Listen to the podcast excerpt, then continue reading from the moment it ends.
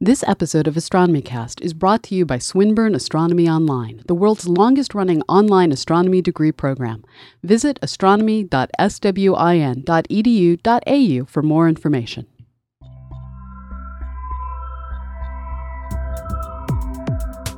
Astronomy Cast, episode 336 Units of Measure. Welcome to Astronomy Cast, our facts based journey through the cosmos, where we help you understand not only what we know, but how we know what we know. My name is Fraser Cain. I'm the publisher of Universe Today, and with me is Dr. Pamela Gay, a professor at Southern Illinois University, Edwardsville, and the director of CosmoQuest. Hey, Pamela, how you doing? I'm doing well. How are you doing, Fraser? Good. Uh, now you have been you've been traveling. Uh, you've got more traveling coming in the future. Unclear at this point. I was at Pensacon last week. I contracted the creepy crawly flu. I'm going to go to the doctor before I decide about getting on an airplane again. Right. Because because I, I value my eardrums. Right. Uh, now let's give a quick shout out to the upcoming CosmoQuest Hangoutathon. Yes. On April 26, 27, we are going to do 36 straight hours of astronomy goodness. Uh, we have a whole bunch of different things planned. We're still working on getting the confirmations in from everybody, so bear with us before we start announcing the schedule. But we wanted to let you know this is coming, and you can watch us all slowly lose our minds in the name of science on April 26, 27. It is always hilarious.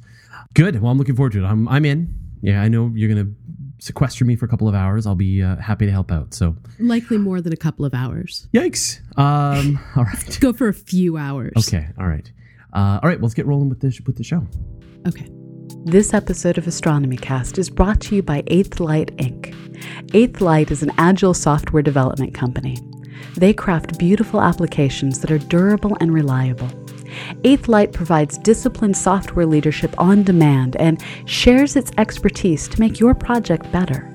For more information, visit them online at www.eighthlight.com.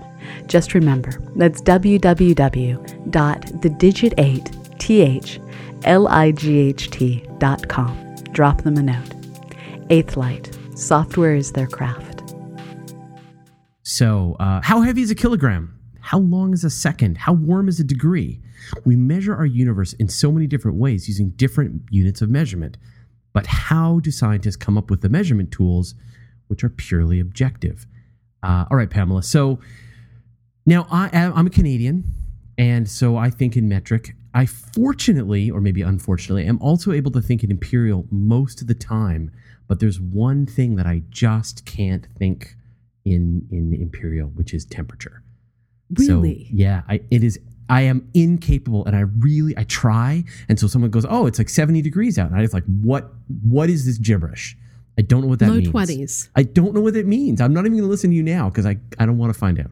Um, so you know, if, if you say that it's minus forty, well, then I got some common ground. But uh, but most of the case, I I really I actually have no idea. I don't know if it's warm, if it's cold. If a person says hundred degrees, I don't know. Is that boiling water? I don't know. I don't know. So, so I have to admit, temperature is one of those things that my brain gets broken with because I deal so much with people like you who think in Celsius and so much with, well, my weather comes in imperial, sadly. And um, for whatever reason, my brain automatically switches to Celsius when it hits 32 degrees Fahrenheit and zero Celsius. So suddenly it's like if it's below freezing, it needs to be a negative number as far as my brain is concerned. And so I have this weird, I have to be careful what comes out of my mouth because the units may be randomized. And units of measurement are a bugbear. I mean, if you've been, you know, going through high school, going through university, dragging units of measure along is awful. And that's how you lose your marks because you forgot to remember that it's meters per second squared or it's I don't know kilonewtons per arc second. And and this is a really important thing because saying I'm going to get 12 what does that mean? I'm going to get 12 pies, 12 apples, $12, $12,000. 12 Academy Awards, yeah. So, so the rule when I'm teaching is if you don't put units in, I automatically make it units of cow to amuse myself and write the word cow in and take off points. So 12 cow, 13.6 cow. It's always in units of cow. That's what my default unit is cow. Right. Um, so, what are the, I guess, you know, could we boil the entire universe down into some basic measurements? If you start with a unit of distance and a unit of mass and a unit of time, you can pretty much get everywhere else from there. Wow. Okay, so what is the basic measurement for distance? The basic measurement for distance is the meter. Right. This this is an oddly defined unit because it was initially defined based on the distance between the Earth's equator and the North Pole, but that that's not entirely a constant number with plate tectonics and all that. So it was originally one ten millionth the distance from the Earth's equator to the North Pole, assuming sea level the entire time. And then it was realized that was silly, or at least not constant and really hard to work with. So it became the length of a path traveled by light in a vacuum during a time interval of one over 299,792,458th of a second. And yes, I had to read that because I would get it wrong otherwise. Right. Okay. So that sounds. I, I sense some retconning here, where where where there because that doesn't sound like a very precise number of seconds for light to be traveling, or you know, fractions of a second. So, you know, why wouldn't it be like the amount light travels in I don't know one one hundred thousandth of a second or one ten millionth of a second? Strange well, that it's such a weird number, right? It, it, was a matter of they started out with what they wanted to have as a basic unit the the one ten millionth of the distance from the earth's equator to the north pole that seemed nice but when it was realized that that was problematic they figured out okay so what can we do that's a round number and pretty close and doesn't change things up too much and in the process of trying to come up with a repeatable definition that could be repeated in multiple laboratories, they ended up with this crazy fraction of a second. Now, what's great about this is that it's based on a law of physics. It's based on on something that you know you could send a well, okay, you could i'm trying to think if you send a message to the aliens you said we measure in meters. Here's how we measure meter. You'd have to tell them how we measure second. And you could also tell them second because you could say which we'll get to in, in shortly that is also a basic measurement of, of the universe.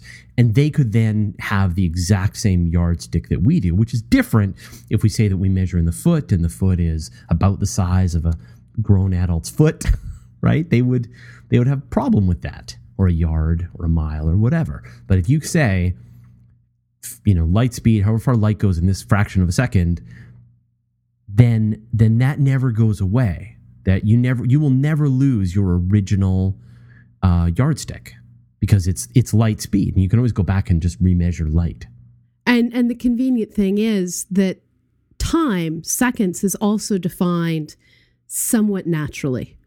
In this case it's it's a bit more complex it's defined as the duration of 9,192,631,770 periods of the radiation corresponding to the transition between the two hyperfine levels of the ground state of the cesium 133 atom.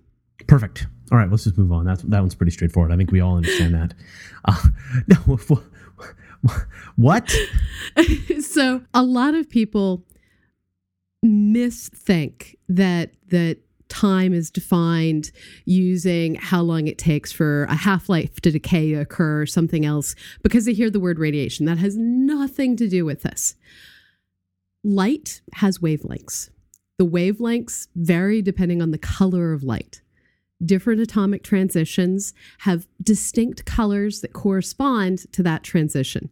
So, the energy needed for a hydrogen atom to go from two to three, we see as um, Balmer red. Um, in this case, in the cesium atom, in the ground state, there's a hyperfine transition, which gets into all sorts of crazy quantum mechanics, but it's an energy transition. That's the key point in 133 at a given temperature, in this case, zero Kelvin, the the radiation emitted, the color of light emitted, the amount of time it takes for 9 billion yada yada yada periods to go by, that is defined as 1 second. Right. So it is the it is it is like the the cesium atom is isn't it it's like it's oscillations, right? Well, it's it's the wavelength of the light emitted by this transition. So cesium undergoes a hyperfine transition, emits a photon, photon goes flying away. That photon has a given frequency. It has a given wavelength. So if you wait for 9 billion yada yada yada wavelengths to go past, the amount of time that it takes those wavelengths to go past, that is is defined as the second. So now we've got our meters and we've got our seconds, and these are, as I mentioned, we could we could email, we could broadcast to the aliens, and we could say, you know, cesium. Okay, well, cesium atom. You know that atom that's on the periodic table of okay, you don't have a periodic table of elements, but you know the one with that many protons. Okay, that one. Uh, and then you know light the speed light takes for that much time. Okay great. And then we could translate and they could have the same yardstick and they could be measuring the universe just like us. Yes. they could be they could be figuring out meters per second meters per second square. They could be calculating parsecs. They could be doing all this kind of thing. Parsecs no, go in the arc second. Because that's defined Yeah, off the the planet Earth. Earth. okay fine. Fine. Light years. Um but you're right yeah on a parsec would need to know but we could tell them the size of the planet earth and we could tell them the based in meters i mean as you mentioned like all this comes back down to to meters and second Yeah.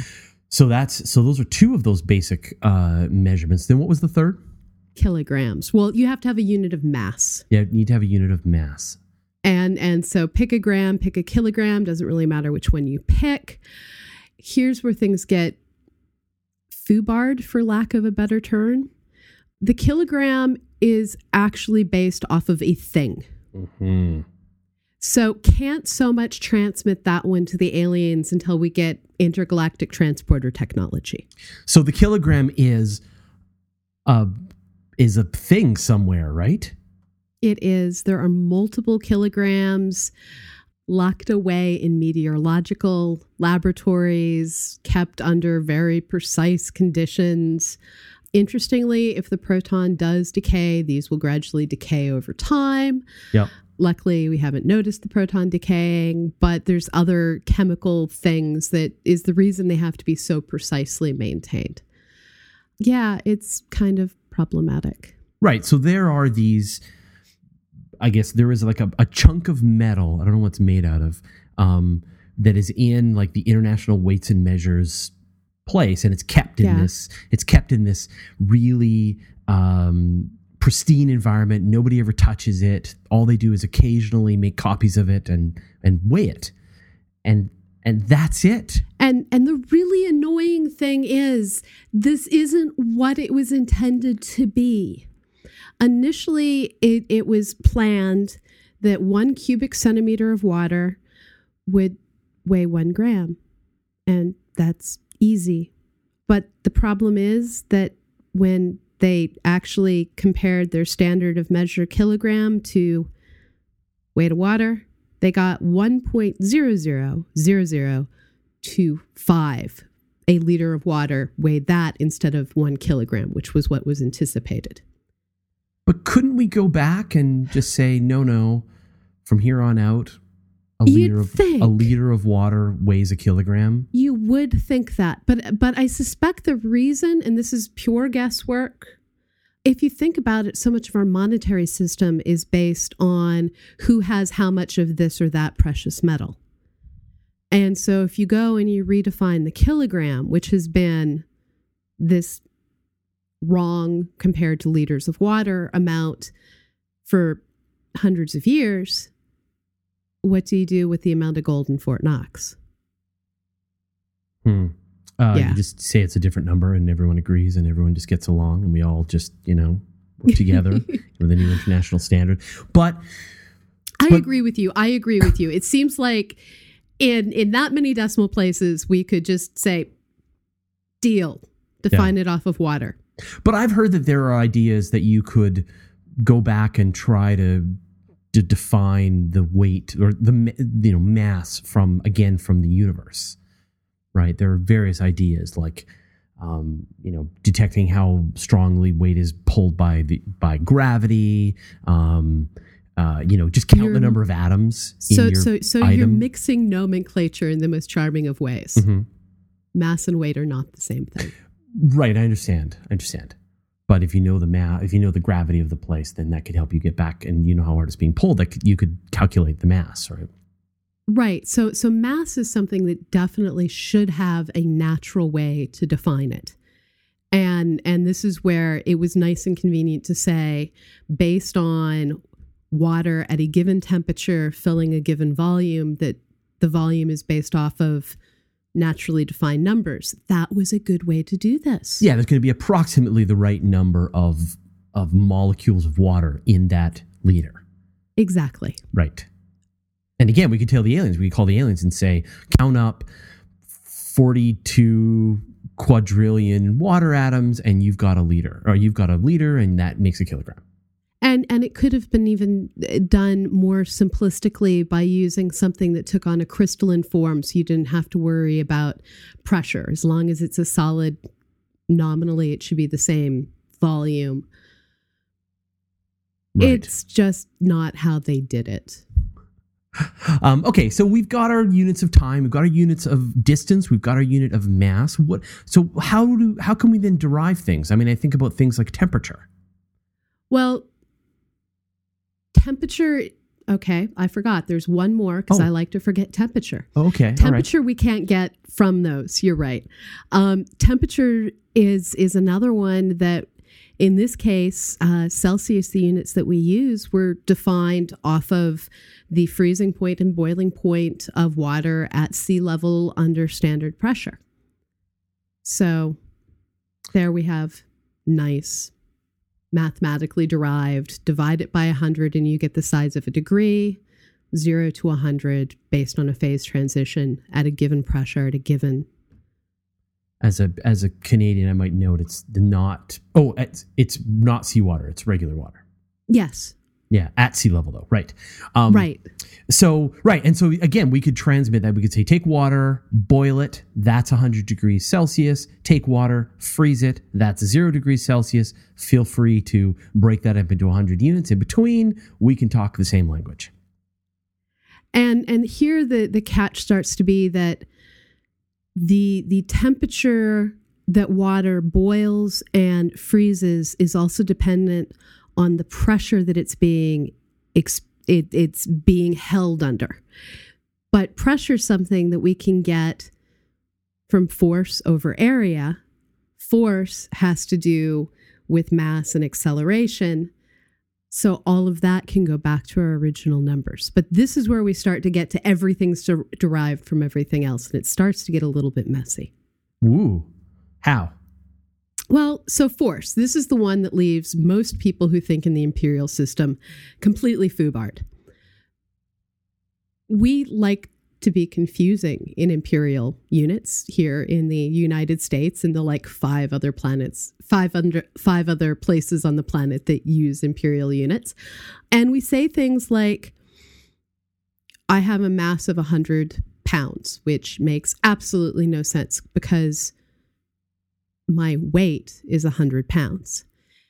And that means that I have a mass that's in slugs. And personally, I don't want to think of my mass in terms of slugs. And so no one really uses Banana slugs, slug- black no, slugs. Which kind of slugs are we talking about here? Banana slugs. Banana slugs. Okay. Banana slugs. Well, you, but I but we have the same thing here, which is that my scale, I measure my weight in kilograms. And so if I try to explain to someone they're going to go to Mars, they're going to stand on the surface of Mars, their weight on their scale here might say, you know, a kid say 50 kilograms, and then they go to Mars, and their weight is going to say whatever 15 kilograms or whatever the Yeah. So, is. so the thing is, your weight isn't measured in kilograms. Your weight is measured in newtons. So My you have to scale take- says otherwise. Your scale has the wrong terminology. I know. Your scale is giving you your mass because it's taking into consideration the gravitational acceleration at sea level where your scale assumes that you are located. Right. There's no Newton's button on my scale. So so this this is where we really screw ourselves up with nomenclature. Mass which should be measured in kilograms or slugs, depending on which units you like. Let's go with kilograms because no one wants to know their equivalent number of slugs. Your mass has to do with how easy it is to move you around. So if I were to plop you down in a wheeled chair that has completely frictionless wheels in a room where air resistance is not something I need to consider, I have to exert a certain amount of force to move you around. I take you into outer space, have to exert force to move you around. That force is, is what it takes to get you accelerated from zero to in motion. That has everything to do with your mass. Now, gravity on the planet Earth is trying to accelerate you through the floor. Luckily, the floor has a normal force that is pushing back up. So, gravitational force down, and normal force of floor, chair, whatever you're on, balances out so you're not actually accelerating downward. But your scale, because it has a spring in it, it can measure how much Earth is pulling on you. And so it's actually measuring your mass, taking into account gravity by measuring the force of the planet Earth on your body, solving for mass. My scale here in pounds, ignores the whole gravitational acceleration part, and just says, this is the force that you're experiencing. So, mass is how much of you there is for me to try and exert a force on to get you moving. Weight is the total force that's needed. Right. And if I recall, what force is mass times acceleration? So we derive mass. Acceleration is is distance. 9.8 meters per second squared for the force of gravity. Right and so that gives us meters seconds so boom we're, we're deriving force. What else what else what else of the basic measurements of the universe are we able to to derive? I get density well, right? uh, so density that is the amount of mass in a volume. So volume is measured here by distance, you have yeah. yeah so here you have kilograms per meter cubed pick your units we have energy to deal with. Energy, when we look at energy, um, we're looking at you're taking a mass and it's it has a, a force over a distance. So take your object, move it some distance. It had a mass that had to get moved that distance using a certain force. The units are kilograms meters squared per second squared. That's energy. It's measured in joules, named right. after the dude. So you literally could derive, you could take all the equations that you work in and mm-hmm. bring them all the way back to those four basic measurements. And and this is part of why physics teachers yell at students or at least get very terse and do things like write cow a lot, which is what I do. When students don't use units. I don't know how many times I've forgotten equations and like BS'd my way through to the right answer when I was a student because I knew what units I needed to get.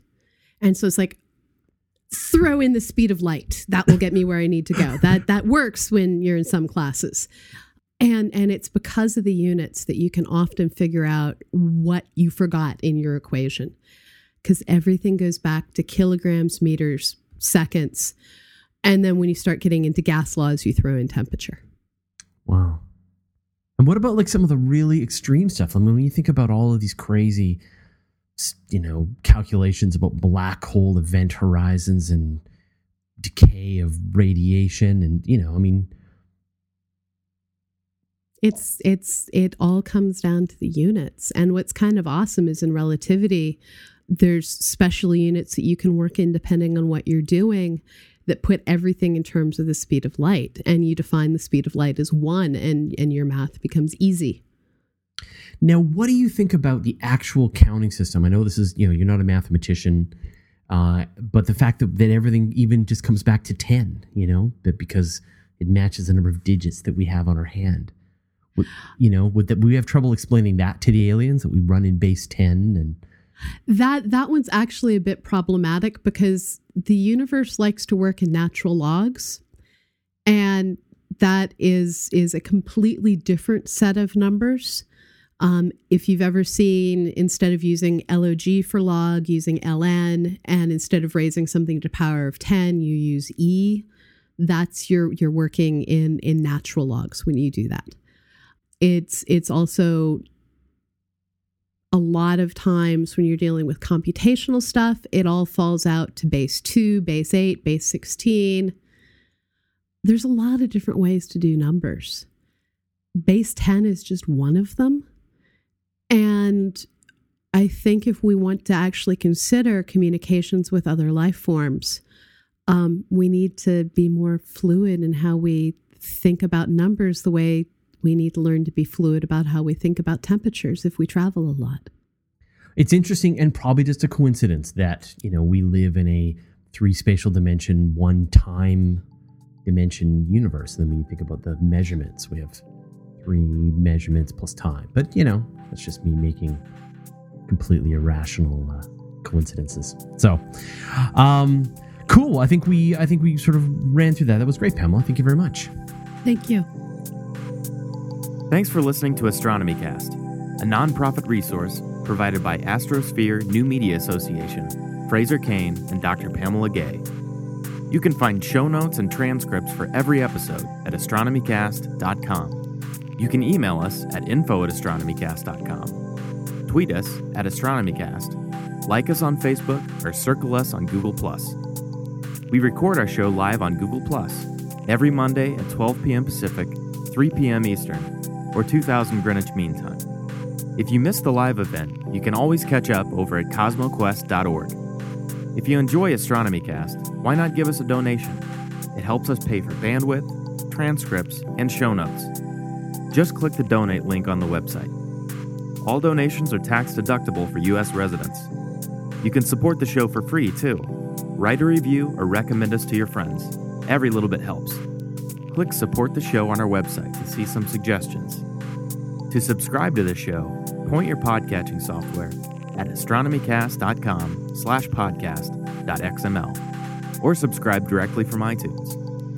Our music is provided by Travis Searle and the show is edited by Preston Gibson.